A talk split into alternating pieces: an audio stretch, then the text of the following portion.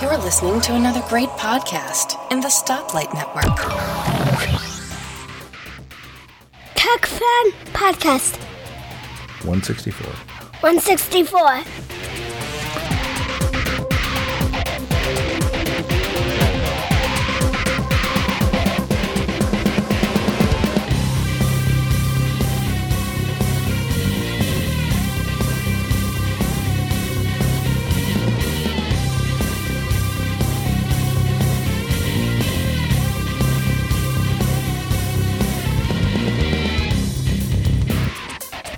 And it is Tech Fan Podcast number 164. I'm Tim Robertson. He is David Cohen, all the way over hey. in the UK.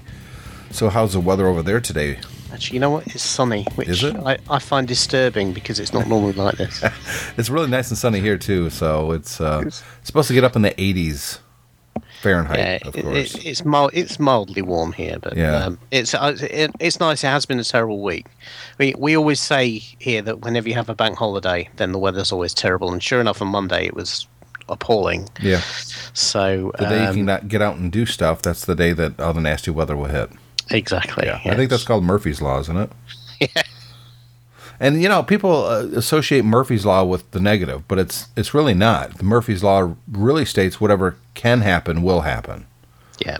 We just, as the human species, always go to the negative. if Well, we have I a day off and and it could be a bad, you know, stormy day, it will be. Yeah. Well, I, I think I, part part of the thing is I think we always remember the things that go wrong. Yeah. whereas we forget we forget the many bank holidays we've had where it's been nice and sunny and you've had a lovely time those kind of don't stick in the memory No, I had like two years where I was really sick on on what was it? It was either Thanksgiving or Christmas. I don't remember now, uh, because it's been a few years. But I there was two years running that I was sick both years, and uh, you know I couldn't go to the family events, and there's nothing worse than being like that that level of being sick when you're running to the bathroom every you know half hour or so. And the family is gone and having a really good holiday, and that's all you want to do. yeah and you can't. it's Yeah. terrible. but I, I think the other thing with murphy's law is that um, i think what goes along with it is a bit human psychology which is i think we tend to recognize that there is a risk of something going wrong but optimistically assume no it'll be all right that won't happen to me and then it does and then you say oh well that's murphy's law it, it whereas in fact the real mistake was assuming the thing that the, the thing that could go wrong wasn't going to go wrong just Right. because Yeah. so you know and i always think about this whenever i'm doing anything on the, on um, you know kind of technical support type thing for somebody yeah, it always seems to go slow, more slowly, or you always seem to have more problems than you expect. You think, oh, I'll just do this, and then you find, no, well, that means I've got to do that and that and that, and then you're you're sitting there, and somebody stood over your shoulder going, well, have you fixed it? Have you fixed it? But the thing is, you you you've sat there and you've persuaded yourself that you can do it in five minutes, when in fact, if you took a step back from it, you'd realise it's probably a, an hour's job. Yes. And, exactly. and and then you go, oh, well, it's Murphy's law. The computer was working against me, and it all went wrong. And it's in fact, it was actually your own poor assumptions that led to that. that seems to be the way it works. You know, Apple's new system uh, where you kind of lock your device to your Apple ID, Yeah. that actually works really well. I had a client who runs a pawn shop, and he got an iPad, and he even has, uh, you know, the proof of, proof of purchase, um, a photo ID of the buyer, who is the one that's linked to the iPad. Uh, she moved away or something, just disappeared. And by the time he got around to trying to reformat the iPad, it's locked to her Apple ID because she's running iOS 7 on it Yeah. and uh, he took it to the Apple Store, and there's nothing they could do. He called me. I went up. There's nothing I can do. Um, it works, and it's one of those things that I thought I should be able to get past this. I'm a pretty smart guy. I've been around Apple products long enough. There's going to be some tricks. Nope, no tricks. There's no way around it.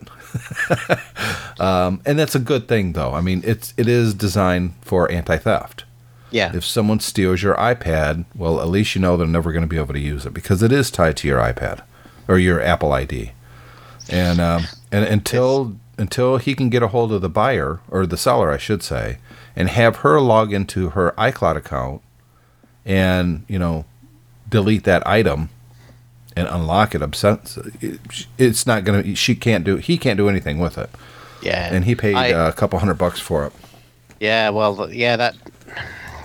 Guess that if you're in if you're in a kind of a, a resale second-hand resale trade, that can that can kick you in the behind. I I, I did notice that actually. I I had um I got this f- iPhone 5s from this girl at work who left. Yep. So they gave it to me, and uh, I took it to the Apple Store within a month because the the home button was very sticky.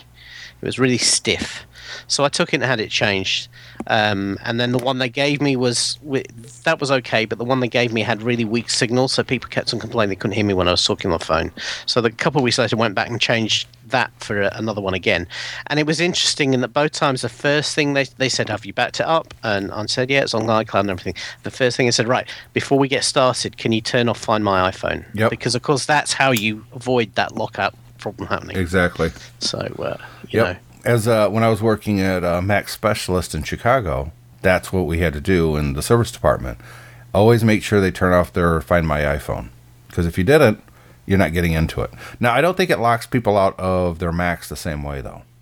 No, it doesn't. I mean, it, it, with with the iOS devices, it's all tied to that incredibly um, tricky encryption hardware they have in there.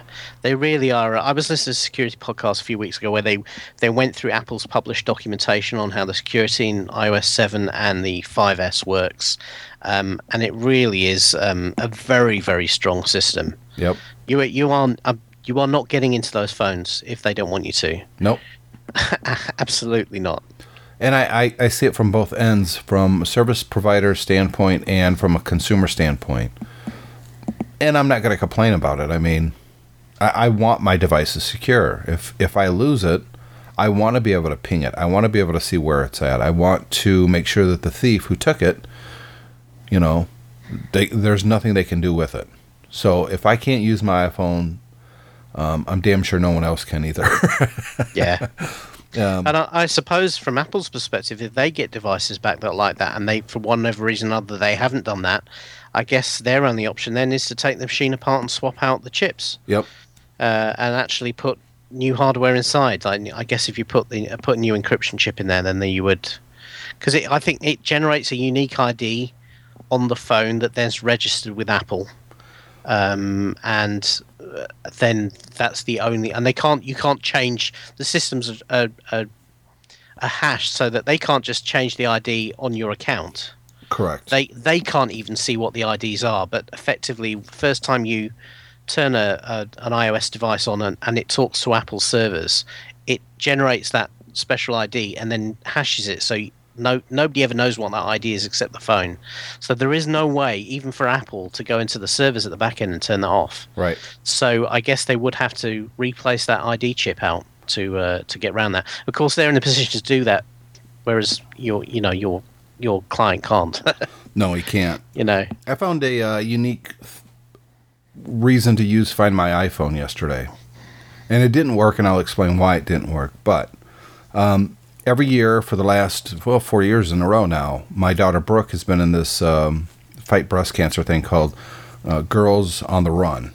I think it's kind of a take on Band on the Run, but Yeah.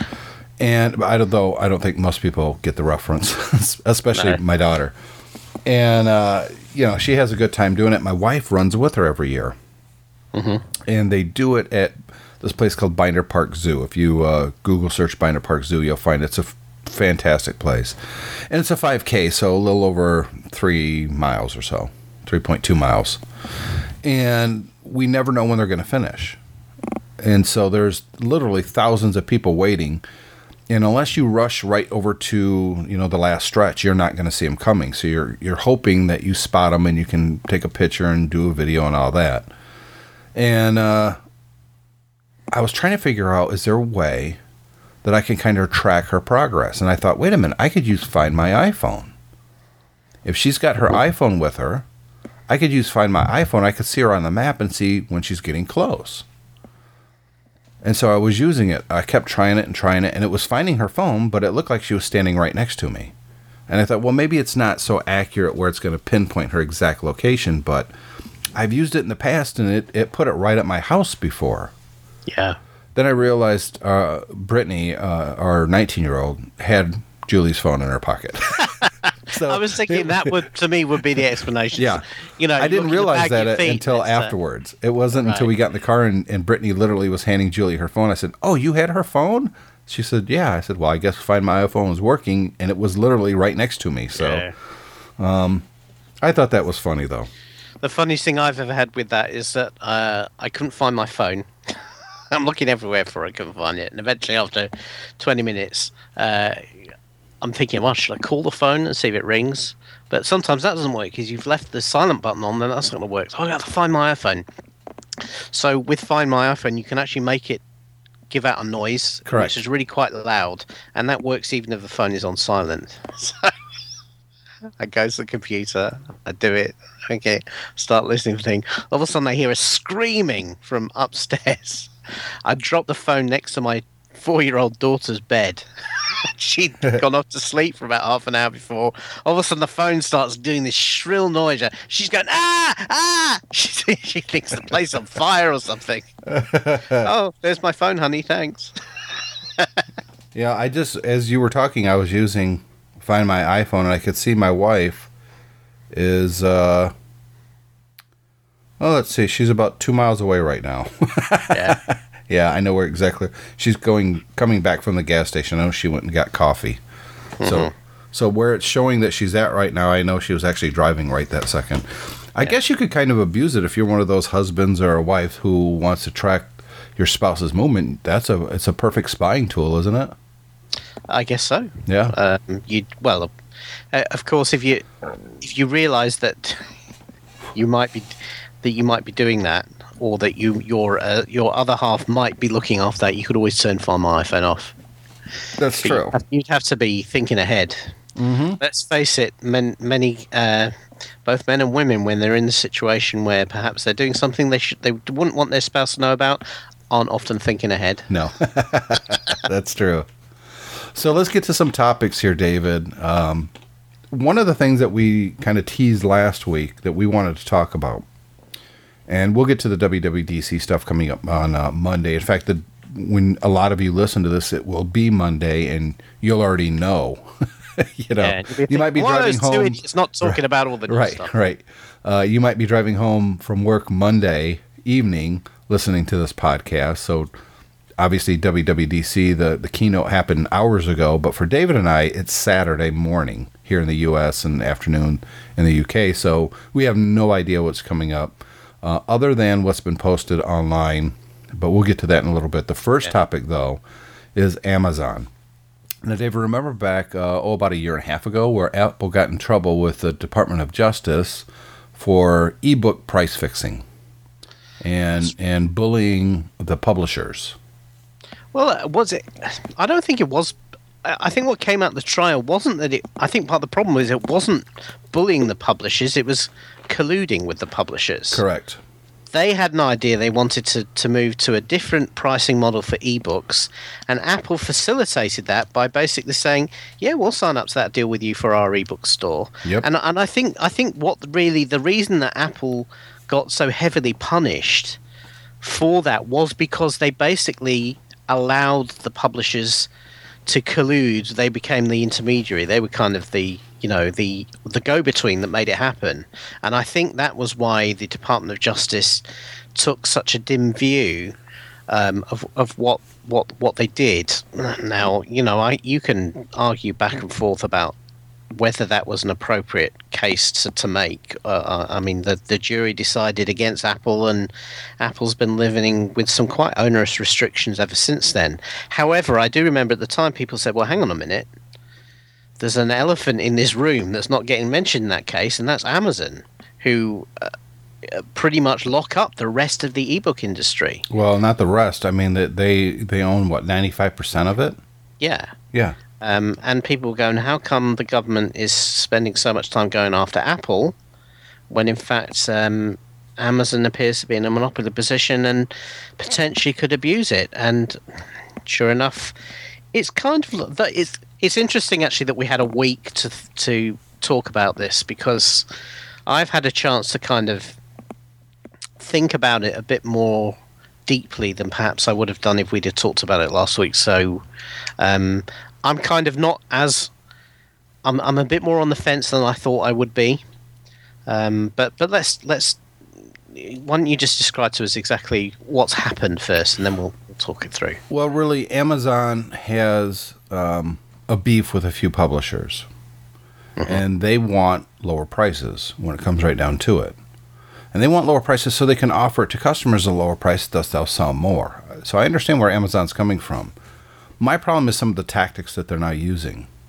For uh, a few select publishers that aren't falling in line, and remember, because Amazon is the bookstore nowadays, they do pretty much have an, a monopoly. Whether I, you would call it that or not, from a legal standpoint, I don't know. But when it comes to ebooks, they have a monopoly. There's no question.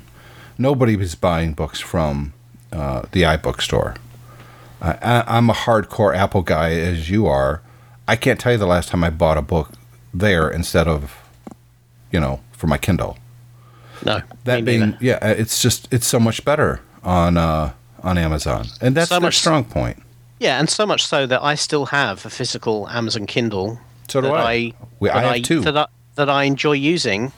Uh, even though I can run the Kindle app on my on my iPad, I actually prefer using their their hardware. Um, when Actually, when I, don't have one right now because I gave my first Kindle to Brittany, and Brooke, our eleven year old, has my Kindle White, paperwhite. Right. Is it paperwhite or white? Paper- Paperwhite. Paperwhite, yeah. Yeah. She's got that one because she's been reading some books that I've been buying her on Amazon, and so she's kind of adopted that device. And I've been reading lately on my iPad, but it's still Kindle. yeah. So that's how ingrained we are here with Kindle, and you're the same. So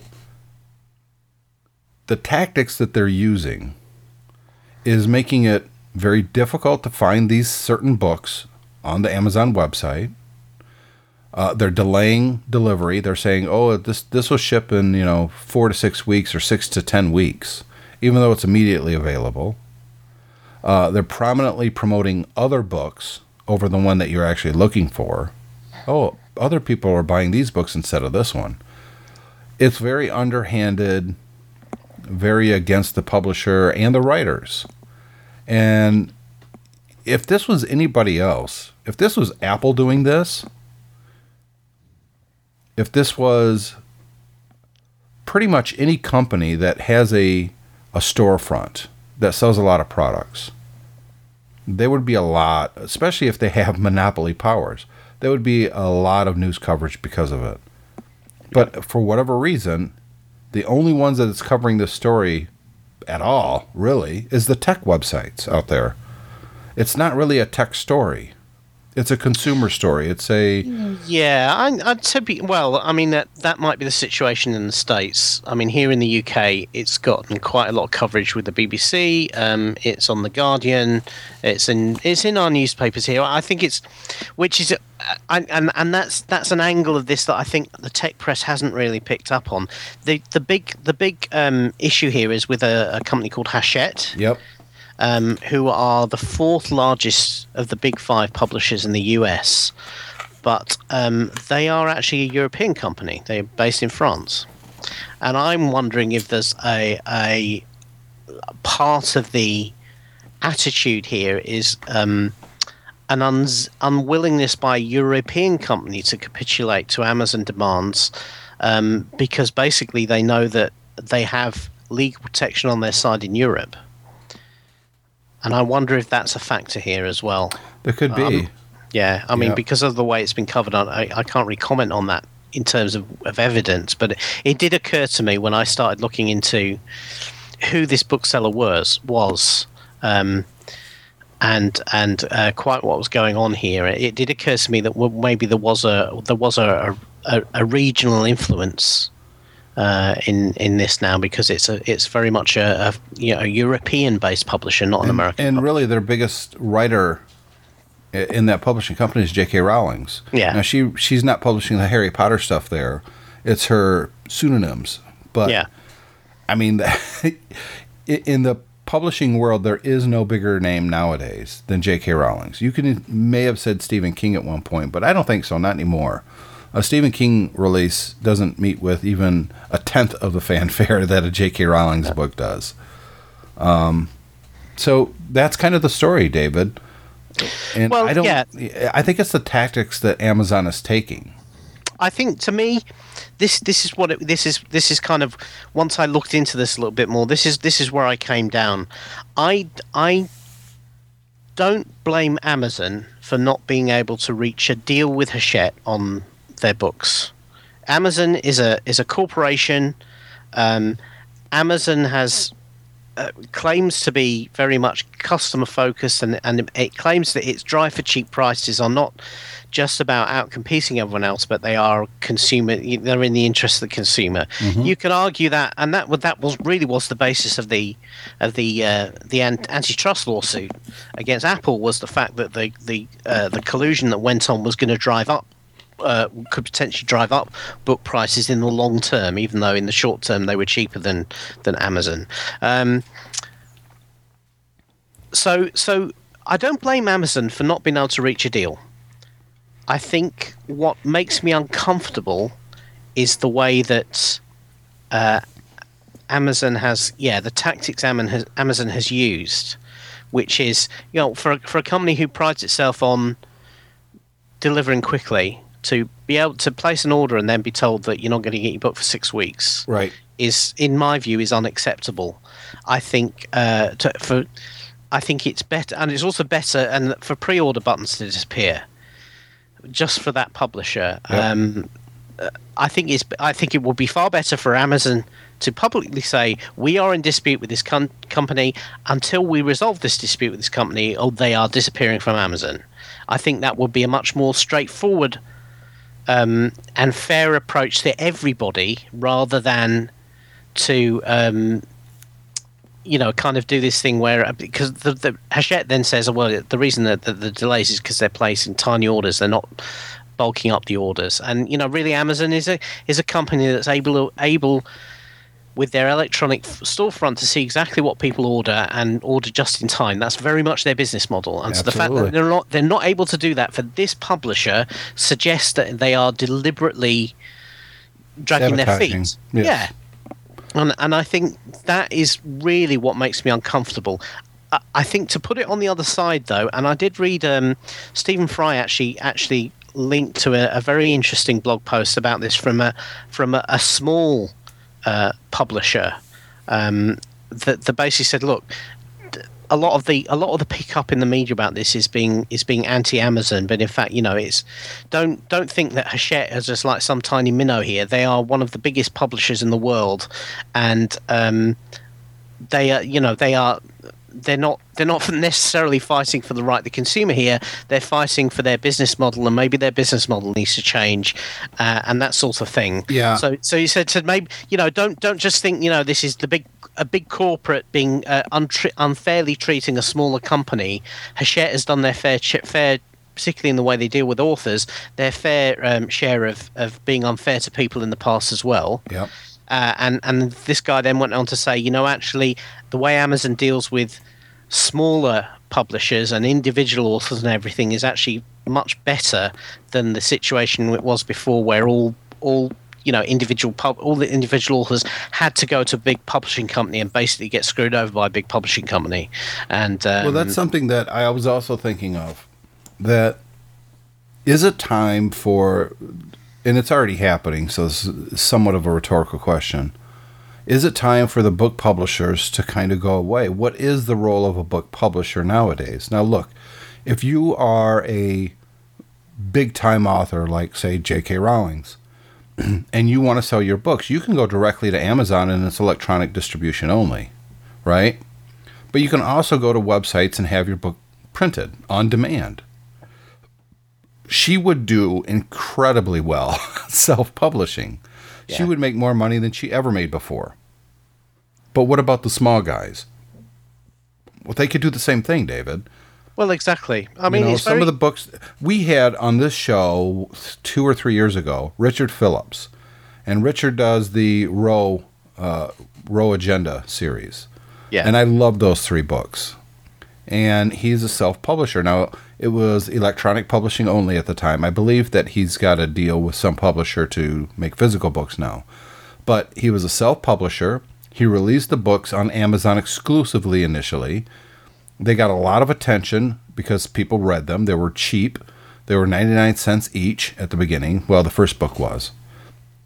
Because it got a lot of attention, Amazon featured it. And when Amazon features you, boom, your your your sales go through the roof, right? Yeah. Yeah. And so he's making a living without having to deal with one publisher. You know, he gets the same deal as a J.K. Rowling's would when it comes to percentages. It's basically, you know, as a publisher or as a writer, you get 70%. It's pretty much the same deal as app developers get in the App Store. And the reason I know this is because I ran a, a small publisher for a little bit, and we did sell electronic books. So I know exactly what the deal is. It's exactly the same deal you'd get as an app publisher. You make six, uh, 70%, and Amazon keeps 30%.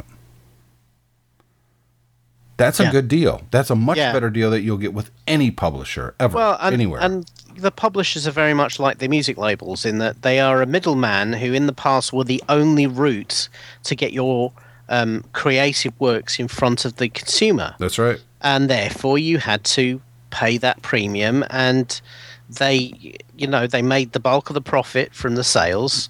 And because the there was actual costs involved when it came to printing and editing and promoting. Promoting Yeah. was the big thing, but just in just in the same way that, Yep. that if you were if you were making a record, there was costs involved in Absolutely. in, in engineering and production, and then physical media distribution and promotion again, and that was the deal. And over time, I mean, we we've heard many stories how the you know the the artist behind a a, a successful uh, single or album doesn't make an awful lot of money off those record sales. if any, Um, a lot of them any, didn't make any yeah. because they would sign these contracts. They would get a uh, a percentage of the money up front, but then they would literally have to pay that money back from their royalties. Yeah, and it's and it's.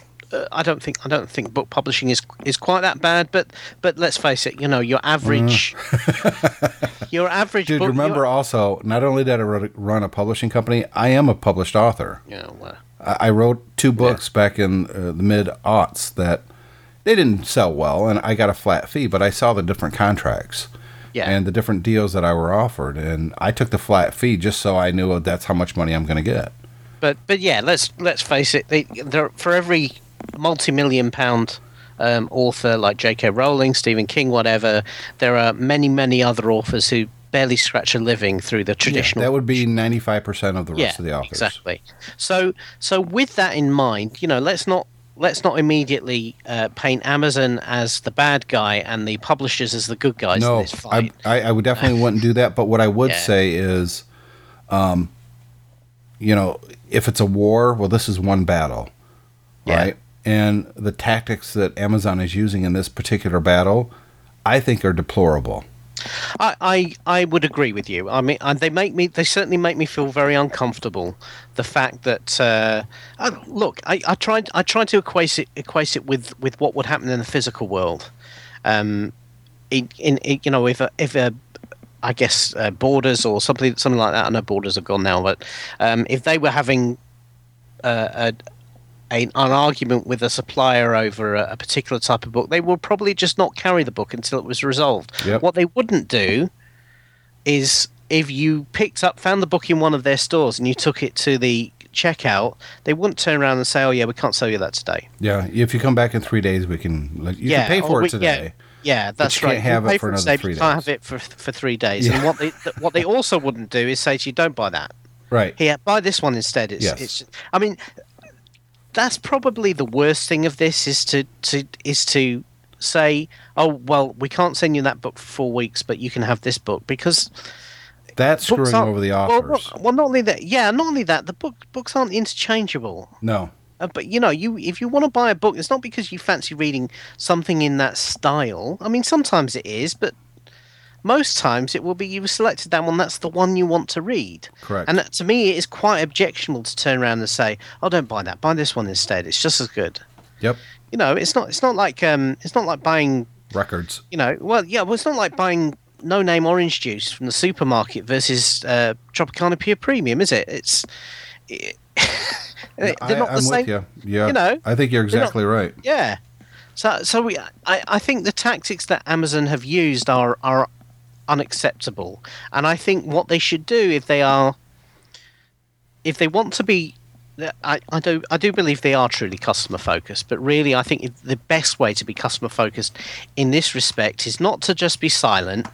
Um, because I think that's also part of the problem as well, is that they haven't spoken about this, and Right, they've we're let only hearing one side. yeah, they've let the court of public opinion basically hammer away at them, and they've not really said an awful lot back. But and I think the court of public is- opinion that's only informed by one side. yeah, exactly.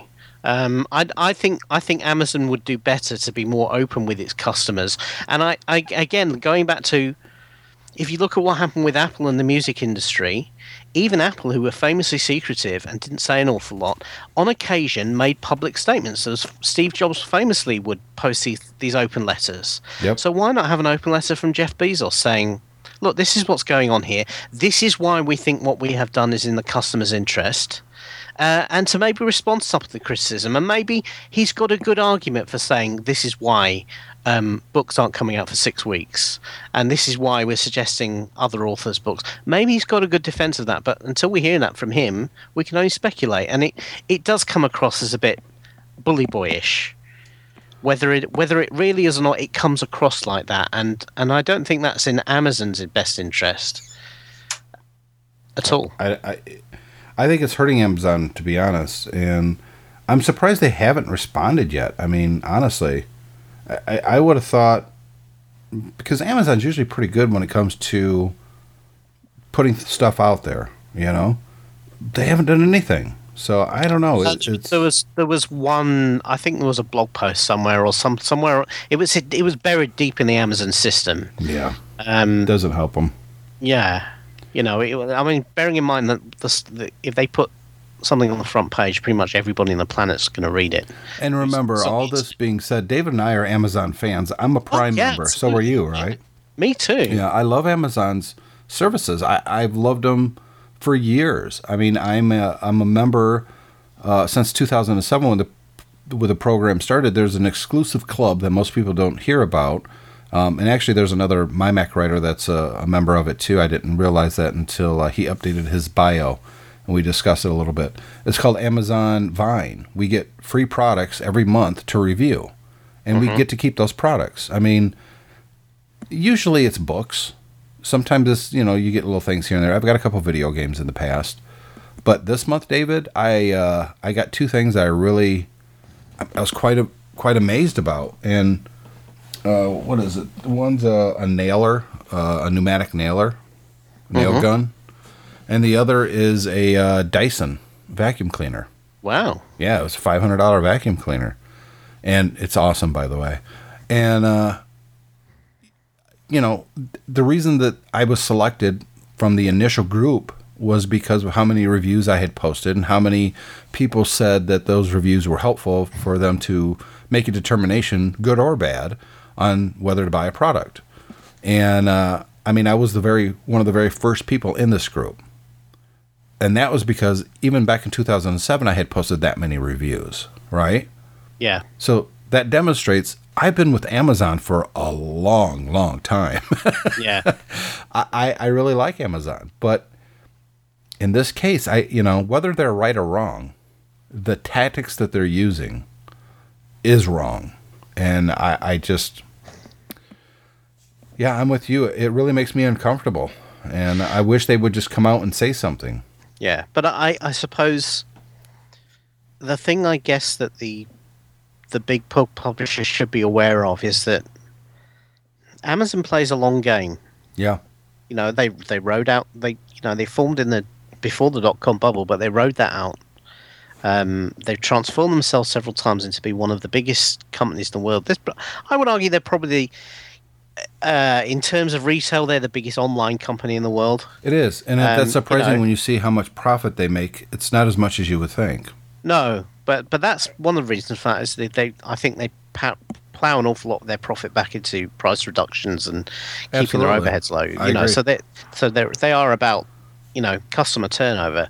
Um, but the thing is, is that for Amazon to be behaving in this, just to to, to avo- move away from the do's and don'ts of of the argument itself. Uh, I think this says this is a bellwether to say that as far as Amazon concerned, Amazon are concerned, um, print book publishing is is a sideshow. Ebook publishing is the future. I would agree. Uh, For me, it's it's the now. I haven't bought a physical Yeah, book in but a long but, time. but but let's face it. There's an awful lot of people who, you know, I was in I'm, I I was in the um, a uh, book retailer yesterday at the station when I was coming back from London. Uh, and it was busy in there. Lots of magazines, lots of print books, and everything being bought. There's an awful lot of people who don't do electronic books today. Yep. Um, very much the majority, I would say. But clearly, as far as Amazon's concerned, they see that as being the future, and they're very interested in getting the terms and conditions of ebook publishing in the in the position they want it to be for their business going forward. And I think the publishing industry needs to be aware of that. And um, you know, maybe I think the smarter, perhaps a smarter thing for the. I guess they can't do it now because of what happened with the with the Apple case. But perhaps the smartest thing for the big pub publishers would have been is to create their own ebook store a long time ago, um, where Yeah, they but- were but they were, where they were in control. Yeah, but the problem there is, and it's an age old problem, when an established, long running, um, what's the word? I, want to say, I don't want to say company, uh, publishing business, publishing model, if you will. Yeah, Like, oh, I don't know, the music industry, the book publishers, the movie industry, or the television industry. Um, when something comes along and changes your the fundamental business, they're very very slow to react. yeah, They and they try to take legal action, and they they do all these deplorable things to keep the status quo, not realizing that it's already too late. That you can never ever put the genie back in the bottle. no, You know, Napster did it for music, and then Apple with iTunes kind of legitimized it. Um, same thing's happening with television and movies, with Netflix, with Apple, with Amazon, Yeah. with Hulu. And you can't put the genie back in the bottle. We're never going to go back to the 80s, people, this where is the people are I- replacing all their music with another physical storage disc. It's just Yeah. not going to happen. And that's why I knew six, seven years ago that it didn't matter if it was going to be HD TV or whatever Microsoft's thing was, uh, HD DVD, that was theirs, or Blu ray. It didn't matter because digital was already there. It was just coming on strong. It- it- nobody wanted physical copies. Yes, there's always going to be the, the last holdouts. You know, there's still people out there looking to buy a buggy whip, okay? yeah, But the majority of the people have cars now. The majority of the people have computers and iPads and and uh, Samsung phones, and it, it's just the way it is. And you can't go backwards and wish and hope and sue people trying to get your old business model that made money for you but cost the consumers a lot more. Because the consumers themselves, the people that are consuming your product, have already moved on, and you can either get out ahead of it and profit from it, or you can do what a lot of the publishers are doing now, and that's going broke. yeah, And the content is- providers, David, and the, the last thing I'll say, the la- the content providers themselves, as new ones come up in the world, they're not going to a music company, a record company. They're not going to uh, a book publisher. They're not going to Hollywood. They're going to YouTube and posting their own thing. They're going directly to Amazon and selling their book for 99 cents and still become millionaires because that's how many are, are selling. You know, that's that's the future. And uh, absolutely. the content providers themselves have already moved on. So these these big businesses that want to keep things the way they've always been are dinosaurs. They just are. Yeah, I, I about um, God, I guess it, it must have been about nine, ten years ago now. Um, I picked up off eBay a very early ebook reader called the Rocket Book. Mm-hmm.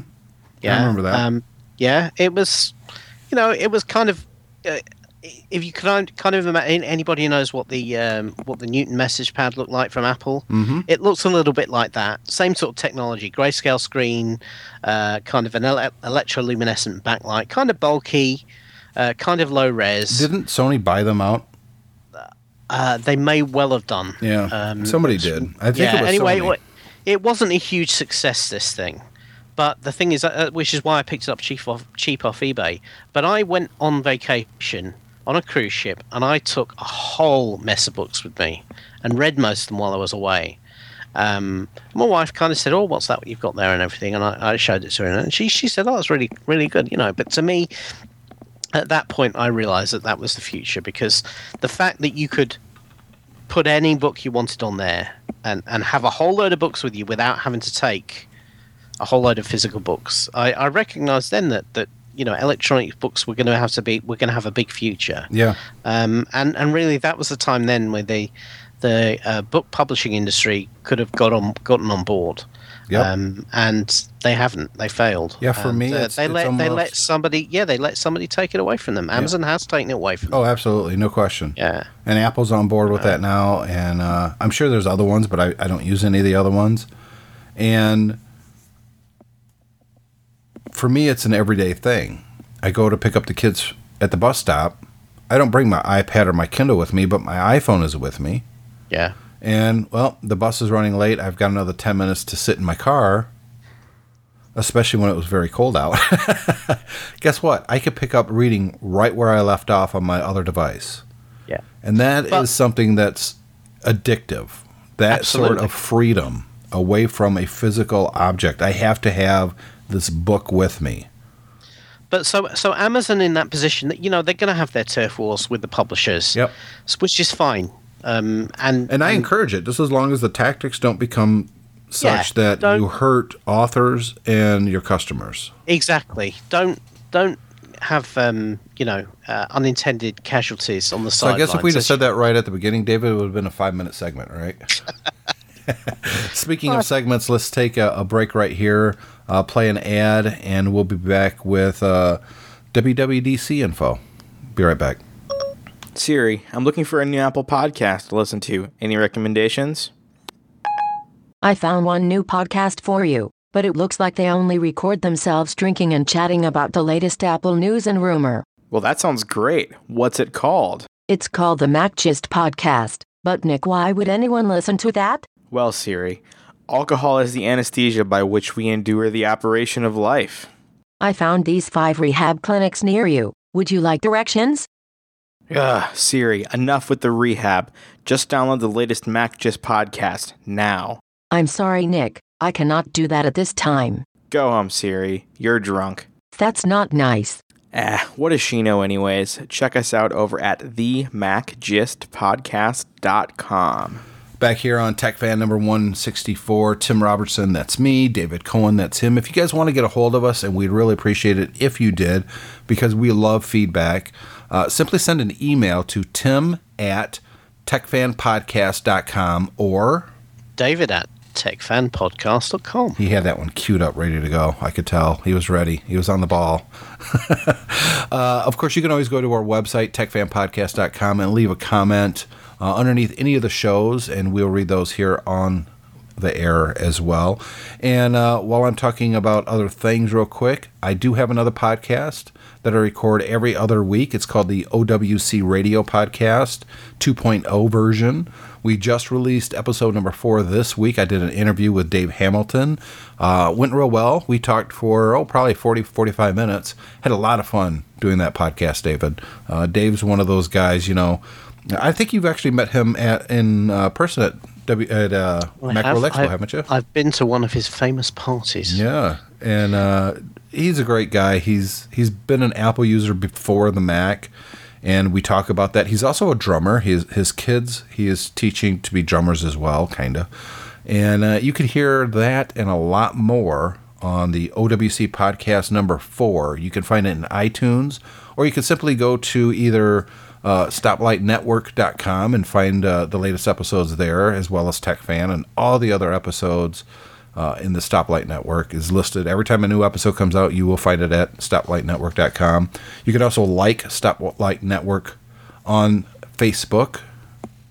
And uh, more importantly for OWC Radio, if you go to blogs dot or blog mac or um, yeah macsales.com see i'm a lot of mac things going on in my life david. I keep wondering so blog.macsales.com at the very bottom of the page there's a big prominent owc the latest episodes displayed right there. So that's where you can find that show. I hopefully uh, some of you listeners are listening to that one as well.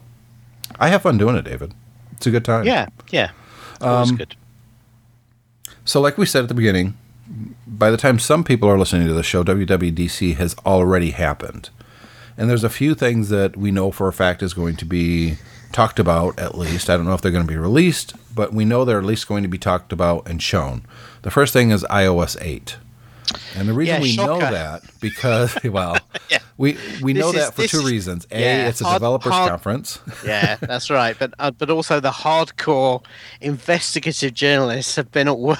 Yeah, they've taken pictures from within Moscone Center. Or no, there's a couple I could tell that they took a picture going inside. Yeah. Um, Although the one I'm looking at, I could tell is taken through the the glass door on the west side because I know this building, and you could clearly see uh, an eight on a big banner, a big eight. a big yeah. eight. And now there's another banner going up with a big X, and the picture behind the X, for anybody that knows their geography, is Yosemite. Yosemite. Yosemite, I know. so I actually, I actually think it won't be called Yosemite. I think it will be called El Capitan. you think so? Which yeah, which is isn't that the mountain that that they kind It of it, is. looks like El Capitan. Yeah, so so I, I think OS ten point ten El Capitan would be awesome rather than Yosemite. But I you're think right. so, but Yosemite. it sounds very braggy. Exactly. Something I don't know. It's just that rubs me the wrong way. But Yeah. I don't know. So we know those. We and it's going to be Mac OS 1010. I, although technically, wouldn't it be 101010? It'll be OS 10 10.10, yes. Yeah. So Because no, 10, because you're 10, not meant to, you're not meant to say OS X. So No. it will be OS OS 10 10.10. I uh, to be honest with you, it wouldn't surprise me if this became OS 10 Yosemite and they actually dropped the 10 point. no, they won't because they need that for um, security updates and stuff like that. But I did want to ask you, David, what do you think about every year we're getting a brand new Mac OS operating system? I, fun, funnily enough, I, I'm sat here looking at these banners, and then I'm realizing that the machine I'm talking to you on, which is my Mac Mini in my in my office, is still running Mountain Lion. I never got around to upgrading some Mavericks. I'm thinking, oh, sh- what should I do now? Should I upgrade some Maverick? I have been thinking about doing it now. I've got all my backup sorted, and It's thinking, should free I too, so Yeah, should I upgrade some Mavericks now, or should I just wait and do it in one go and go straight from uh, Mountain Lion to whatever's coming next? Um, so I, I mean, it, it's hard to say until we know what's in it, really. Um, yeah, I I'm, I have no clue what 1010 is going to have. I, I I'm clueless. I really am, and I think that's because the Mac is such a mature operating system that I think there's very few. Holy moly! I have to update for that feature. That's- this is one of the reasons I've never upgraded this particular machine. But Right. having said that, there are quite. A, I use uh, Mavericks on my on my laptops, and there are quite. I kind kind of like the notification center. Yeah, that gets annoying after a while, though. I'll be honest with you. I get notifications on everything, and I'm I'm this close to turning off notifications on my Mac. I mean, it's, it just pops up all the darn time, especially mail. It's uh, yeah, and in an office environment, sometimes um, you'll see other machines come on, and you'll get a notification of that. Yeah. So I don't know. It, it- yeah, I, I'm torn. I'm torn on notifications. And the new Finder view, I thought I would really use a lot. Eh, I'm still on list view. Yeah, and and I mean, Finder tabs was a big feature as well. I keep forgetting they're there. I still end up. Normally, if I'm moving something from one place to the other, I end up with two Finder windows. Yeah, I do too.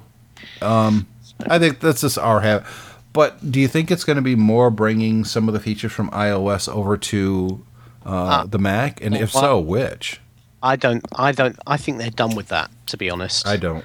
I, th- I think that was a um, that was a um, a kind of a bit of a of a, of a route they went down that, that, that they realized wasn't so great really if you i mean in, in mavericks a lot of those features didn't really didn't really get brought along you know they had that um, in in mountain lion they had that um, what's it called the mission uh, not mission control the uh, launch pad Yeah, that's kind of like the ios screen i mean that's that's gone the way of the dashboard in that nobody's looked at it ever since I don't know. Have they? I mean, I don't. I don't see enough I don't Macs out in the wild, but I I don't know anybody who uses it. I, I I spend a lot of time in Apple stores, and I've never seen anybody even demonstrating in an Apple store. You show what you you, you know. For me, that's the bellwether of what people use in OS 10 is is what they show off in the Apple store. Uh, I actually, when I was having that phone changed, um, the second time I spent a lot of time in the store because the um, the iOS 8, uh, the iOS 7.1 update had come out, and yet the phone they gave me had 7.0.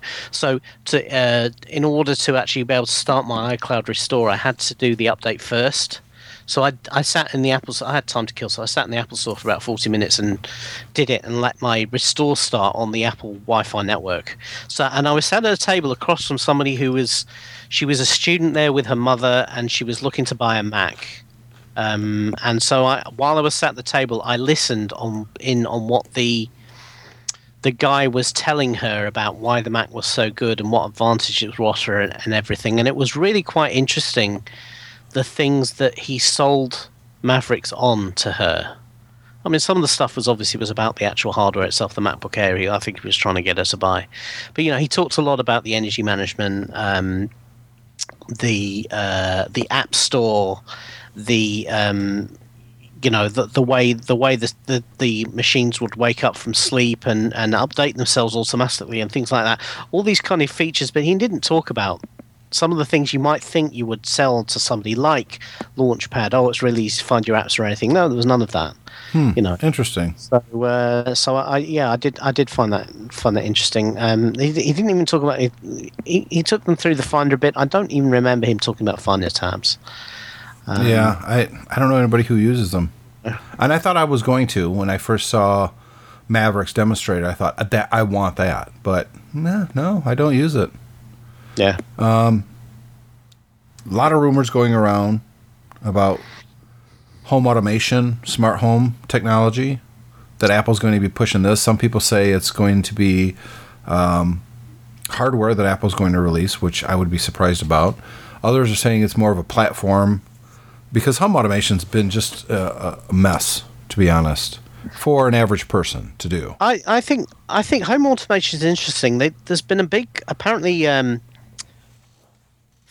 Philips. One of their biggest products now are these light bulbs that iOS can talk to that change Yes, but they cost hundred dollars each. Yeah, no, but but despite the fact they cost hundred dollars each, it has become a huge part of Philips' business, a much bigger part than they ever thought it would be. I know I know somebody who works there, and we were talking about this a couple of weeks ago, and he said um, because I, I kind of made a joke about you know Philips are a bit of a second-rate consumer electronics company now, and, and he said yeah, he said because because they're big. There's two big parts of the Philips business. There's medical devices. Yep. Uh, If you ever go to hospital, you'll see all a lot of the monitors and the machines that control the MRIs and everything are actually Philips. Um, so their medical devices division is massive. And he said the other thing that's grown enormously is this home automation division, particularly these LED lights. He says it they are selling them as fast as they can make them. So despite the costs, people are buying them. Yep. So you, I, I wonder whether whether Apple sees an opportunity there. But just looking at these banners at Moscone, it says the tagline for the conference is "Write the code, change the world." Yeah, so that to me that means it's going to be a platform. Yeah, And I don't think it's going to be limited to iOS. I think it's going to be on the Mac as well. but but when it when it says change the world, that does suggest that that they have a big aspiration for this. Whether Yep. it comes off or not is it? But it implies to me it's more than just the tech. You know, the the iOS Mac ecosystem. It does imply to me that perhaps it, they're they're, they're going to do something more than just um, what they've done before. And I, you know, some people could point at the cars and say, "Yeah, but they still haven't." Well, they've tried to do some stuff in the cars, but the auto industry is weird. Unless you're going to buy a car that has that new feature, it it means nothing to you. or if you want to buy an aftermarket radio and have it installed in your car, which isn't an option for some people, um, and and yet the ones that are iOS compliant, if you will, they're extremely expensive. So I, you know, the automobile, I, I still think it's you just directly connect your iPhone to the stereo and there you go. That's it's not going to get any better than that for a while. Um, but home automation is something that I think could really take off for Apple um, as a platform, and it's something I would love to be able to see. You know, combining a, your security system at home if you have one, uh, or companies could start coming out with relatively inexpensive home security systems where it doesn't call you know a central processing unit who then calls the police for you. It just simply calls you and you can look and you can see what's going on, and then you can call the police if you want. Um, there's a I- yeah, there's a I- I huge th- opportunity in this. There segment. is. I- I think. I think the, the the big risk with that, if that's something they want to do, if they just build a platform, um, I don't see that being successful because I think one of the things that Microsoft has found, and they're they're they've changed their approach recently, and they've started trying to do their own devices, is that if you just rely on the conventional tech companies to use something you've built, Yeah, they'll do it wrong. they'll yeah they'll they'll just do it the uh, the same old way they've done it. And and let's face it home automation what's the big problem with home automation? It's far too complicated. It is. it's too expensive. It's too complicated. And not only that i think it's too open. I don't think you giving somebody a system that says right well you can now control this and this and this and this and this with your device is particularly useful because everyone just sits there and go right well, okay so i've got all this potential. How do i make that what what what do i really need it to do? I think it needs to be very focused very you kind of need to lead the consumer down the home automation path you need to give them products But if says there's right any company that could really bring partners on board to do it right, it would definitely be Apple. Yeah, but I think they would have to lead the way Oh, I by agree. showing them how it's done, rather than just say. But is that "Here's still a generic platform?" Well, the, if it, it- it could still be a platform and um, and provide opportunity in the future, but I think they would have to launch it with something from themselves. Yeah, And I, think, if they if they if they don't, then it will be another one of these things, kind of like uh, iBooks Author has been, where you know it's really really cool technology, but it's just not a lot of people use it. a lot of people are saying split screen iPads, David. Um, I don't. I'm not sure how that's going to work, and I'm not sure if I need it or not. But I'm intrigued by it.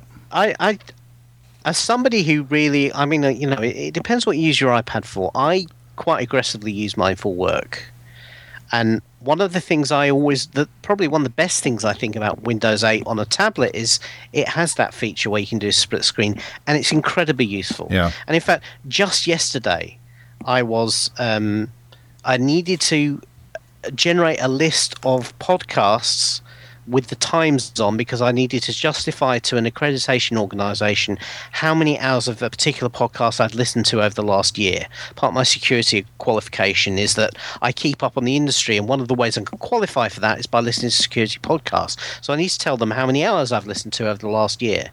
Now, I ended up on my iPad using um, uh, Excel for iPad as the spreadsheet to, to do that calculation. And then I used my iPhone as the second screen to actually see what the podcast uh, descriptions and dates and listings were.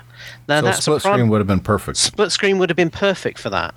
Um, and I think there is an opportunity to provide some sort of system like that in iOS. I think it would help on the productivity side, particularly for most people who are, you know, reading books or, or browsing the web or um, that sort of thing. Probably not going to need it. But think about it. How many times have you been reading something on the web on your iPad and then you received an email? And you've flipped into email and then flipped back again. Wouldn't it be kind of nice to I have don't. I don't check email on my iPad. Right, but but I'm sure plenty of people who do. Yep, absolutely. And wouldn't it be nice to have both of those things on the screen at the same time? what if you're playing a game and you want to know about a cheat code? Yeah. That'd be a great. The problem is, is actually technically doing that well is going to be really hard, particularly with the constraints Yeah. that iOS has, because the way it presents. Screens. yeah, controls. uh, it would have to do. Yeah. It would have to do some sort of dynamic resizing of the app to to put it on one side, even on an iPad Air. It, I would imagine it would be pretty much unusable on an iPad Mini. yep. Um, so it kind of depends on how they do it, if they do it. And um, I, uh, one thing I've heard, I heard John Gruber say uh, last week, which I, I actually found interesting. He said, "You say split screen for productivity, and I hear that makes I, the iPad more complicated." Yep, I heard that too, and I Yeah. agree. Yeah, so there could be a thing where they, they just say, "That's fine, but we're not going to do that." Yeah. The pro the, they're kind of damned if they do, damned if they don't. If they do it, everyone's going to say, "Oh, you just copy that from Microsoft because it's it's one of the standout features of Windows 8." And if they don't do it, people say, "Oh, you're out of touch. You don't listen." Yep. It's what people want to do. Um, iPhone six. I don't think I we're going to see anything. I think that. it's early for the iPhone 6. I do too. think that I think that's a that's a full event. Yep, uh, running up to the holidays. In fact, Um, I, th- I think all the hardware sits there now. I don't know all the, the, all the, all the, I- the all the no, all the iOS hardware. I mean. Oh, I agree. I agree. Um, MacBooks, iPads. I don't think we're going to see. Maybe an iPad. Uh, you're going to see nothing on the Mac, uh, the Mac Pro. That's still too new. No, that's too new, and they just up- they just bumped the MacBook Air. Yeah, I could see maybe something with Apple TV because that is an iOS device. This is a developers conference, and uh, you know they keep adding new things to it. So I think I think it's about time for a new Apple TV, don't you? I mean, we've had the same one now for what two and a half years, and Yeah, longer than I- that if you consider that the second generation was, for all intents and purposes, exactly like the third generation, except for it does 720 instead of 1080. Yeah, this, in fact, the, the second generation was the one everyone wanted because it was easy to hack. Yes, But um, I we'll probably, I can see, I can see the interface changing. I'm I'm not sure whether the hardware would change. yeah, I don't mean, know. does the hardware need to change? If it's going to be more than what it is now, yes. If it's going to become more of a game console as well, yes, it needs to change. Uh, Apple needs a physical controller if you want to work in the living room. You can't use a flat screen because you're looking at the TV, you're not looking at your phone. Uh, so you need some kind of a tactile feedback. You need to feel the you know the the joystick, the the thumb drives or the not the thumb drive, the thumb See, whatever. That's another that's another technology where I've been disappointed. They they put controller support Yeah, in it's terrible. seven, and where that where are all the controllers? Well, There's I've like got two. one. I've got Which one. one have you got? The Steel Stratus. Yes, and the problem with it is I've got an iPad 3 and it's not compatible with an iPad 3. I don't know why. It should be. There's n- it's the same Bluetooth It's- controller. It's, it's a Bluetooth. Yeah. um, Uh, so I've got to test it with my iPhone 5, but the problem is that I don't put games on my iPhone 5 really. So I'll put GTA San Andreas on here for a couple weeks, try it out and see how it works. I keep every time I go in the Apple Store, I look at them, and but the, over here they're sixty pounds. That's a hell of a lot of money for a controller. It is and it's really small too. Uh, Yeah, it is. Looking at the picture it kind of looks like I don't mind it being small because I travel a lot. I mean, that would it's, actually it's really me, tiny. It's a lot. Ti- it it will literally fit inside my hand easily. Yeah. But I haven't used it yet, so I'm not going to prejudge it. Uh, of course, they're going to talk about Beats and that acquisition that did happen um, from the time that we talked about it last until now. Uh, Three billion dollars. I don't care. That's anybody listening to this has already read and heard that to death, um, and I'm bored with it to be honest. Well, the- the- uh, it it seems to be too early for anything to come out of that for the developer conference. And people are talking about the iWatch. Oh, motorcycle going by. Oh, I love motorcycles. Especially the guys go ram ram ram ram. Yeah. You know when I hear that, what I think? Small penis. Um, to say. yeah. Um, so, anyways, I don't know. We, we've got for you and I about 24 hours left before, or uh, 48 hours left before we find out. And uh, whatever is released, uh, we will come back here on the very next Tech Fan podcast and discuss it. We're trying to work out. I don't know if it's going to happen or not. Um, Nick from the Matt Gist podcast would like to come on and discuss WWDC with us. I think that would be great and uh, he said he wants to come on and, and get us to drink the Kool Aid. Uh, Nick, I own mymac.com and I have since 95. Yeah. but the difference is we're not just Mac users, we're not just iPhone users. We love technology in general. And that's why we talk about a lot of different tech things here on the Tech Fan Podcast. I mean, if someone asked me, describe what the Tech Fan Podcast is, it's a it's a podcast about tech. I can't get any more generalized than that or specific. I mean, that's That's what this show is, David. And uh, It is, uh, but but having said that, we are dyed in the wool Mac fans. Absolutely. So much, so much so, and I, I'll send you the picture of this for the show notes. But I actually have a lamp on top of my monitor here. That is the Apple logo. Okay, you have to send that to me as soon as we get done recording, I and will I do- would I will do that use straight that away. for the Yeah. album. So if anybody listening to this on your iPhone, you should be able to see this picture already. And if you want to see it, you don't see it on your phone or you're listening to it on another device, go to techfanpodcast.com and look for show 164. You'll see the picture David's talking about. I want to see that myself. But yeah, we're we're definitely diehard uh, Mac users, but I'll be honest with you, David. I've been looking at a few of these little tiny PCs. I've been looking at a few Well, of those. the, uh, the, the you're talking about the um, the ones about the size of an iPad of an Apple TV. The yes. Intel new what they call new unit of computing Yep. initiative. Yep. Yeah, they're, they're kind of cool. Bit pricey for what they are. I yeah, think, that's the only thing that's holding me back. But I, I, because a part of especially as the really ones you like one. buy, yeah, the ones you buy don't even have any memory or Right. But then I keep in, you put it thinking, well, if I just want a PC, I have a Mac. Yeah, I can install Windows on it in Boot Camp and, and do that. So I'm torn. We'll see what happens. In the meantime, we need to wrap up this episode. We're over an hour at this point, David. And my wife's probably wondering when I'm going to text her and say it's okay to bring the noisy children back home because. you need to look her up and find my iPhone and find out Oh, where she know, is. let's see where she is. Uh, let me launch. Find my iPhone. I'm going to do it live here on the show. Uh, find. I don't know what folder I've stuck. Find my iPhone in, so I always have to uh, do the quick search. Uh, and um, now here's something I hope in iOS 8 is they fix that. I am always losing apps on my on my phone. The uh, it's it's just too difficult to find stuff. The, you've got the search feature, but you once you put an app in a folder, it's like it's gone. She's about a mile away right now. Yeah. Um, yeah, once you put it away and uh, it's it disappears, you don't see it every time. So, you know, uh, hey David, you got your iPhone near you?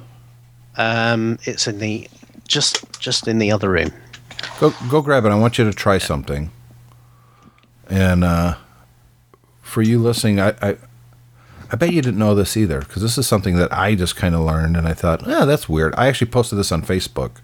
Let me launch Facebook, see if anybody's commented on on. Uh, I don't want to call it a feature because it's kind of the opposite of a feature. Nobody has Okay. commented. All right, have it. You have it. All right, go into messages. Like when I bring up messages, it's the one that I sent you just a f- you know an hour ago. Yeah. All right, now you know that little drawer doohickey when you swipe up from the bottom of the screen. Yeah. All right, if you've already got the text selected, so like you're getting ready to type something and you got the keyboard up, mm-hmm. you can't bring that up. Now, if you don't have text selected, where you're just looking at the message, Yeah. you could bring it up. But if you've actually got, I, I'll call it your cursor, in the iMessages thing, you cannot bring up that little drawer by swiping from the bottom up. Oh, See what I mean? yeah. I never noticed that before. Well, you wait a minute.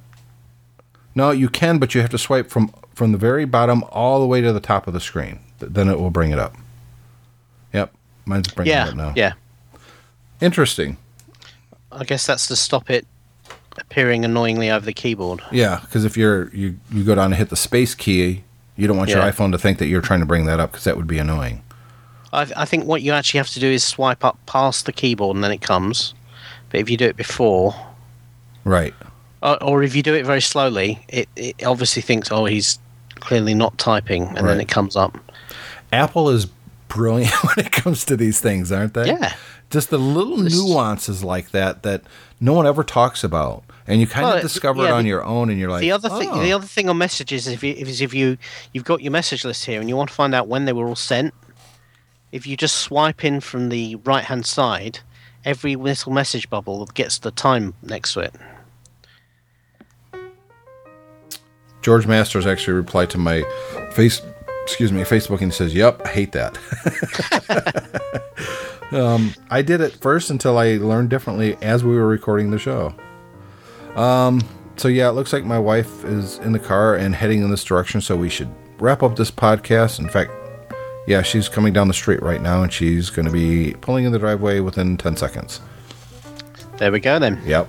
David, thanks for being on on a Saturday. We'll see what happens next week, either Friday or Saturday. If we push it to Saturday, we could probably get Nick on, but it will probably tick my wife off. So we'll Well, uh, I I could definitely do Friday, or um, I potentially could do something later in the day, earlier in the week, because I'm traveling, so I'm going to be in hotels this week, so I would have time and peace to talk. If you want to do something earlier in the week, right after WWDC, we can probably. yeah, sort well, out. let's let's figure it out. I love the lamp, by the way. it's cool, isn't it? That is very cool. I will uh, put that in as the show notes, and uh, I will talk to you next week, my friend. Okay, speak to you soon. Bye bye.